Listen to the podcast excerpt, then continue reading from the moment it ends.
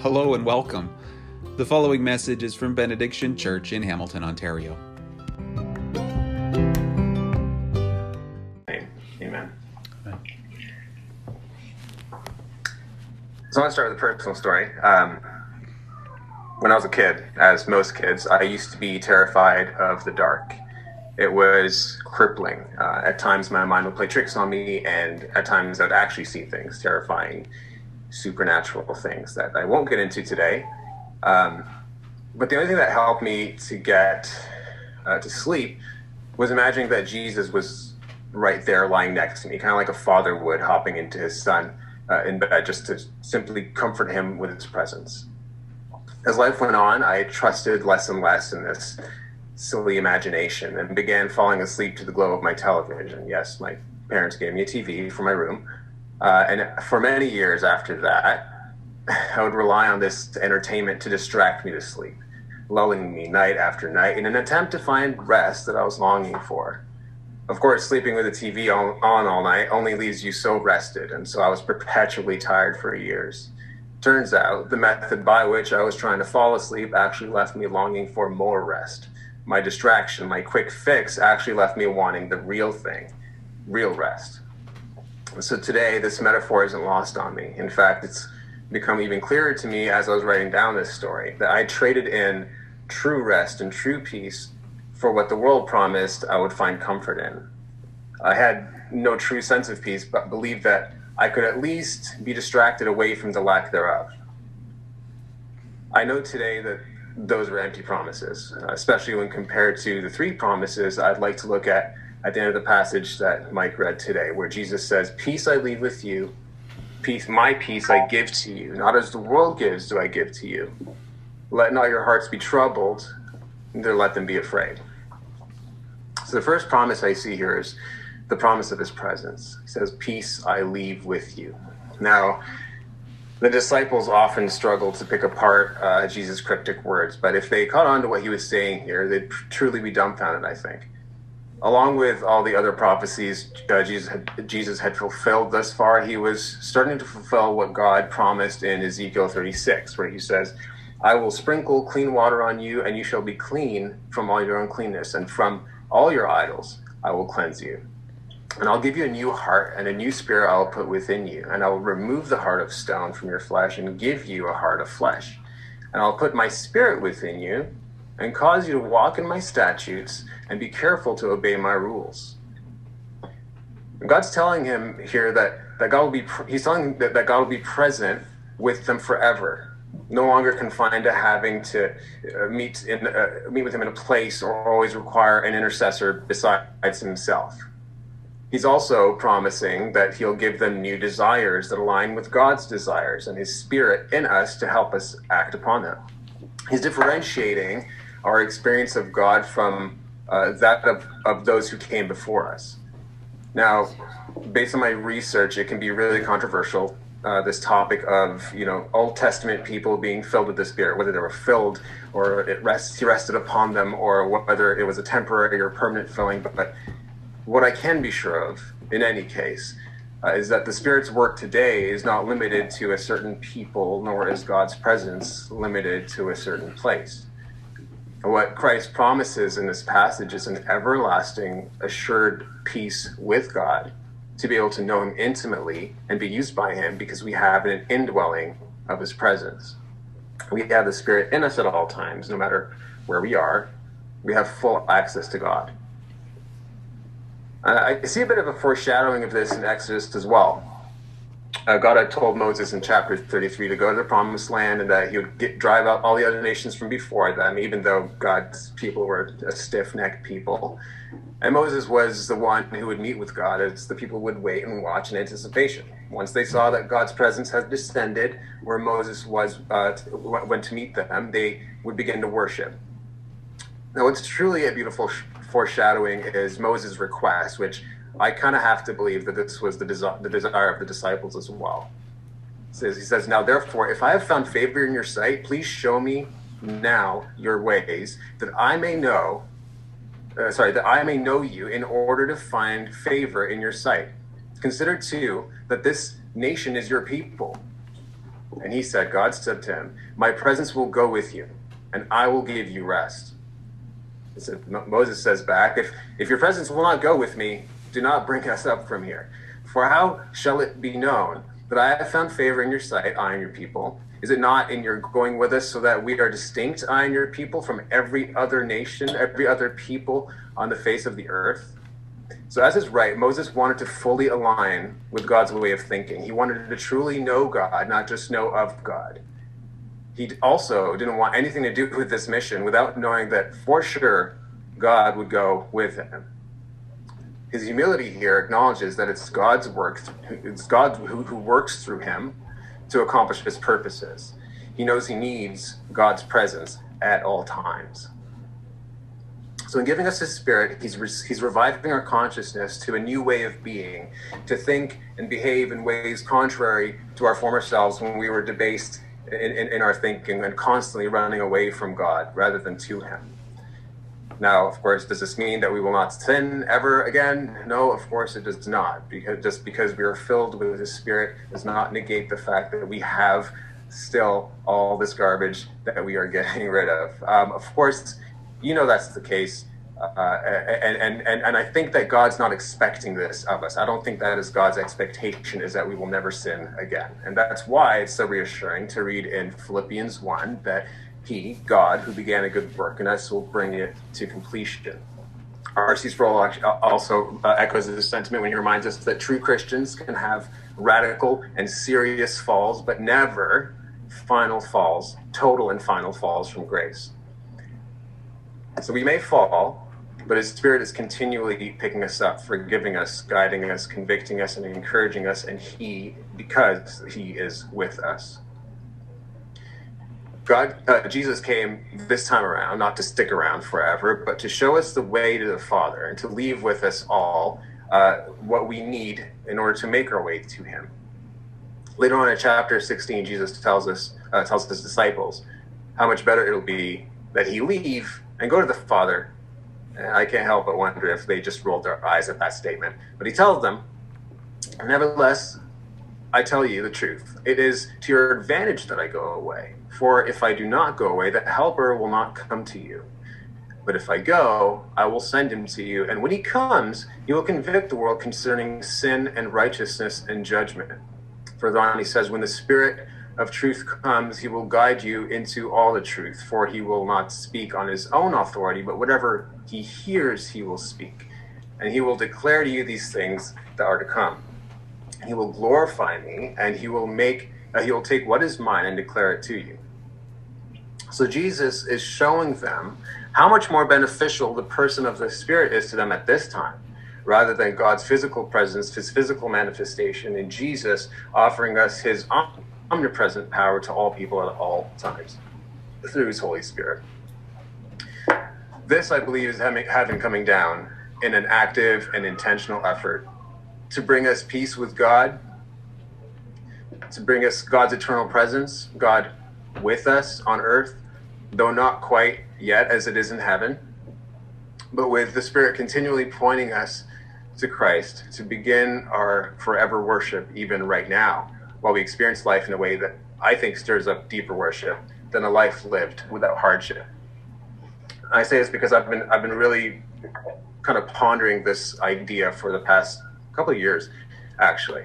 Uh, the idea that that uh, this experience of pain that we have as humans, this experience of suffering, is actually what compels us to appreciate more viscerally and more fervently the love of God for us. Had it not existed, we'd be like the angels Peter writes about, who long to understand what the mystery of salvation is that lurks within the human experience, where we've been saved by grace, afflicted though continually, and yet continue trusting in God. What is this salvation that He's He's set apart apart for us, for humans?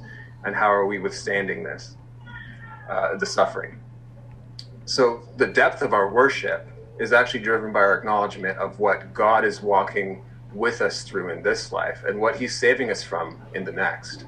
God's presence is not just around us, God is with us. God with us means God comes down to be like us, to experience life as we do, to show us how to live, to reconcile us to Himself, and subsequently equip us as we need Him to. for his glory and for his kingdom's advancement. So this peace he's given, he's, pardon me, this peace he's given to us came in the form of his presence in this life and is one that only he can give. More than a silly childhood imagination, he's there with us all the time. Which leads me to my second point uh, his promise of peace. He says, my, my peace I give to you, not as the world gives.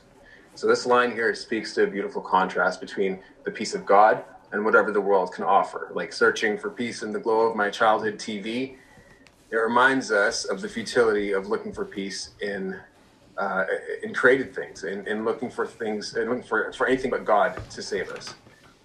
Scripture is full of examples of this over time. You might recall Israel's propensity to look to the world's form of salvation, whether through created idols or looking for a man to be their king rather than God over them. Of course, it's clear that those efforts only ever resulted in catastrophic turning from God, usually. See, the world's promise of peace tells us that we ought to seek whatever makes us most happy, and that that'll give us peace. In fact, peace is just a state of mind. In fact, peace is really whatever you think it should be, whatever feels best. The world tells us to search inside ourselves and to know who we truly are, and then we will have peace. And millions of dollars are spent constantly to promote the idea that if you only find your true inner peace and know who you truly are in that sense, you will find it. And honestly, in preparation for today, I was reading through countless quotes and book reviews promoting the search for inner peace. And the common thread with how the enlightened world achieves peace is all through self-reflection, though is it may be good, and but it all it's all considerations around the internal and neglects the external factors. Now, I'm not against knowing yourself and coming to terms with and being at peace with who you are. Much of my own life's work has involved that. But the promise that this will be this will bring ultimate peace is a futile thought because it doesn't address the one who we've we haven't made peace with, the one with whom the final buck stops, God. That's the external peace. Now, whether Christians or non Christians seeking peace, whether knowingly or not, we're all searching and longing for that same peace, that same sense of peace, and unable to actualize on it. Now, unfortunately, the church isn't free of this rhetoric either. In fact, it's a massive industry in North America. Preachers touting God's wishes for your riches from the pulpit, while Bibles are absent from the pews and used mostly out of context. The promise of God's peace in the fleeting form of health and wealth doesn't deal with our greatest need, actual peace with God in the form of reconciliation. Health and wealth serves me, but the benefit is not mutual. He wants our hearts as we should want his. But this is what Jesus promises us to finally be at peace with God, to be reconciled with our Creator, to know true and ultimate love, joy, peace, my peace, Jesus says, my peace, the peace that I have with the Father, that I had from before the foundation of the world when I was in perpetual, beautiful, glorious, perfect communion with the whole Godhead. That's the peace I'm talking about. Let's see Santa bring that down the chimney. So, in this passage, he's promised us his presence, he's promised us peace, and now we see the third thing here is that he's promised his power. It's the promise of his power when he says, Let us let not your hearts be troubled, neither let them be afraid. Now, I'm not convinced here that Jesus was just telling them not to be afraid, like, hey, don't worry, guys, it's all going to be fine. It'll work out. Don't worry. Don't be scared. Hey, it's cool. I'm not convinced he was telling them that at all. Now, one, they they they didn't have to be afraid. I think he was telling them that. But two, I think it's because his promise of the helper, the Holy Spirit, would supply them with exactly what they need to experience this boldness that's required of each follower of Christ in this life. In this context of the passage, the statement feels to me like more of a commissioning rather than just an encouragement. The reason I'm convinced of this is because this passage that we're in his book ended with this exhortation to not let your hearts be troubled. Verse 1 of this chapter begins with the same words. And he, he continues to explain that a belief in him is a belief in God, that Christ is the only way to the Father. And if you've seen Jesus, then you've seen the Father. But then he says something interesting here that ties these thoughts together. Truly, truly, I say to you, whoever believes in me will also do the works that I do, and greater than these will he do, because I'm going to the Father. Whatever you ask in my name, this I will do, that the Father may be glorified in the Son. If you ask me anything in my name, I'll do it. Based on this line of reasoning, he's saying then that, that Christ is one with the Father, so we are to be one with him. As one has seen the Son, they have seen the Father. And now Christ puts his Spirit in us to, to now, so, so now we reflect the Son. He even goes so far as to say that his disciples will do even greater things than he's done. That can only come through the power of the Spirit. And this is the power that started the church. It's the giving of the Holy Spirit, the, the, catalyst of boldness that allowed people like Peter, who notoriously denied even knowing Jesus, to stand up in front of crowds and preach Christ without hesitation. This is the power that emboldened Stephen to speak up for the gospel and be confident in his hope, even as he was being stoned to death. The Holy Spirit is the gift that keeps on giving. Jesus is our gift, but he leaves us his spirit in order to remind us of God's love God's nature and to be uh, to us a continual source of guidance, wisdom, help, comfort, boldness, as if Christ was there physically right next to us, just as I'd imagined when I was looking for comfort as a scared kid. Now, there's this temptation, I feel, to think of peace as the absence of pain, distraction, toil, suffering that may be true in heaven, but I don't think it's necessarily how it is on earth. What this passage teaches me is that it's actually the assuredness in the presence and power of God throughout the pain, distraction, toil, throughout the suffering, and by his power, not only endure, but thrive in this life. He's not only giving us peace, he's it's not a passive peace that's meant to simply make us feel good. It's an active peace that emboldens us to do good. So let me let me ask a question then. What when you think about peace, what comes to mind? Think about it for a second. Is it is it a tranquil moment by the sea? I like long walks by the beach, so I'm I'm into that. Is it is it a moment that you that you finally lay your head down at night to sleep? Totally love that moment. Is it those surprising moments when the kids are actually quiet for a minute and you can enjoy a cup of tea or coffee? Rare as it is. I get it. That's it's the feeling of calm in the moment. It's the feeling uh, of being unfazed by the outside world, to find clarity of mind, to not let the worries of the world get you down. But of course, as we know, this is not a place we get to enjoy for too long. Eventually, it'll rain, and you'll have to leave that tranquil sea. Eventually, you have to wake up from your rest and eventually your kids will come to you yelling obscenities about the most inconsequential event of all time like the cup being pink instead of yellow when i really wanted the yellow cup. Daddy why don't i have the yellow cup? I want the yellow and you get what i'm saying. This kind of peace will come to an end. But there's a reason why we like it and there is a reason why we long for it because in those moments we're closer to a relationship with the outside world that is not shaken by the outside world. We have an expectation that this peace shouldn't end, that this is as the world should be. And we're not wrong to expect it. That's how God had wanted it to, and that's what's going to be in the next life. But in our world that's stricken with the viruses that plague our society of death or discrimination, of course, we we, we know that this life, uh, uh, that these moments won't last forever in this life. And, and, and, and the, the encouraging thing here is that we have a spirit who dwells in us as, as Christ followers to give us peace even in these difficult moments. That, that spirit, he will surely last forever. His presence in us surely lasts forever.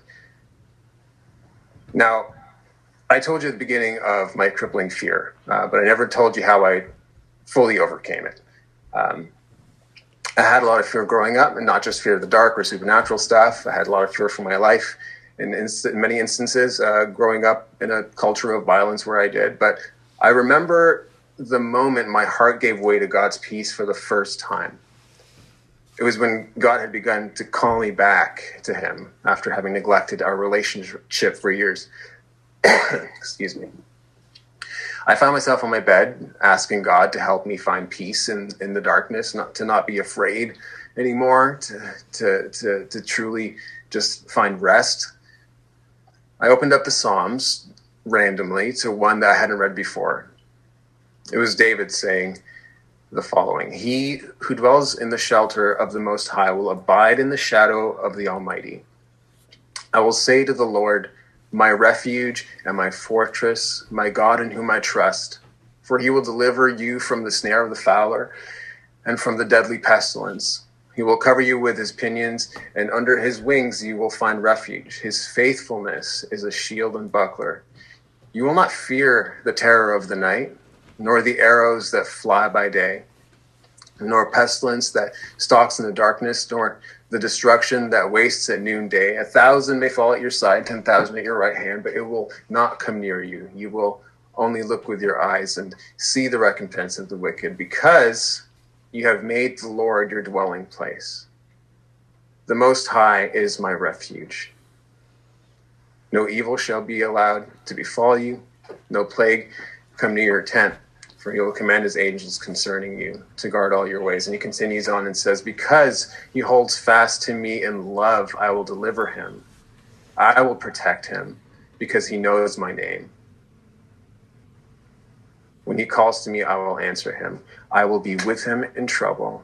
I will rescue him and honor him. With long life, I will satisfy him and show him my salvation. The concept of God as, as hiding place, God as provider of ultimate peace, became my rest to me that night and every night after reading that passage. And in the spirit of the season, as we consider peace in the context of Advent, the context of Jesus coming down to earth to, to resolve our conflict, our fear, our struggles in himself. I can't help but wonder what fears plagued Mary and Joseph as they prepared to welcome God incarnate into the world. What kind of peace could you even have at a time like that? Especially in the context of having not really heard much from God over a few centuries prior and, and, and Israel's hope probably dwindling day by day waiting for this Messiah to come, this promised Prince of Peace. Where is this Prince of Peace? Where is our peace? When rulers oppress us, when they take away our freedoms, and they tear us down constantly. Again, we can assume the refrain we've been talking about for weeks now, and even this morning. How long, O oh Lord? How much longer do we need to wait? Do we need, how much longer are we going to endure this? Now, Christmas time is when God takes that abstract idea of peace and embodies it into a tangible reality, into Jesus, who's not, sim, uh, not, not merely a symbol of peace, but our Prince of Peace, our Prince of Peace. With the Spirit He's filled us with now, this peace is now in us to command our actions, our thoughts, our longings, and puts life into perspective of one who is unshakable, who wants us to enjoy His peace as well it's not easy to live into these truths, into the things that I've said today, into the things that we've read in God's word. It's never easy, especially with so much pain, so much fear, so much anxiety in our sin and pandemic stricken society. But how amazing is it that God offers us an opportunity today, tomorrow, and every day beyond this for true peace through it all? God, help us take hold of this truth this Christmas and for all of our days.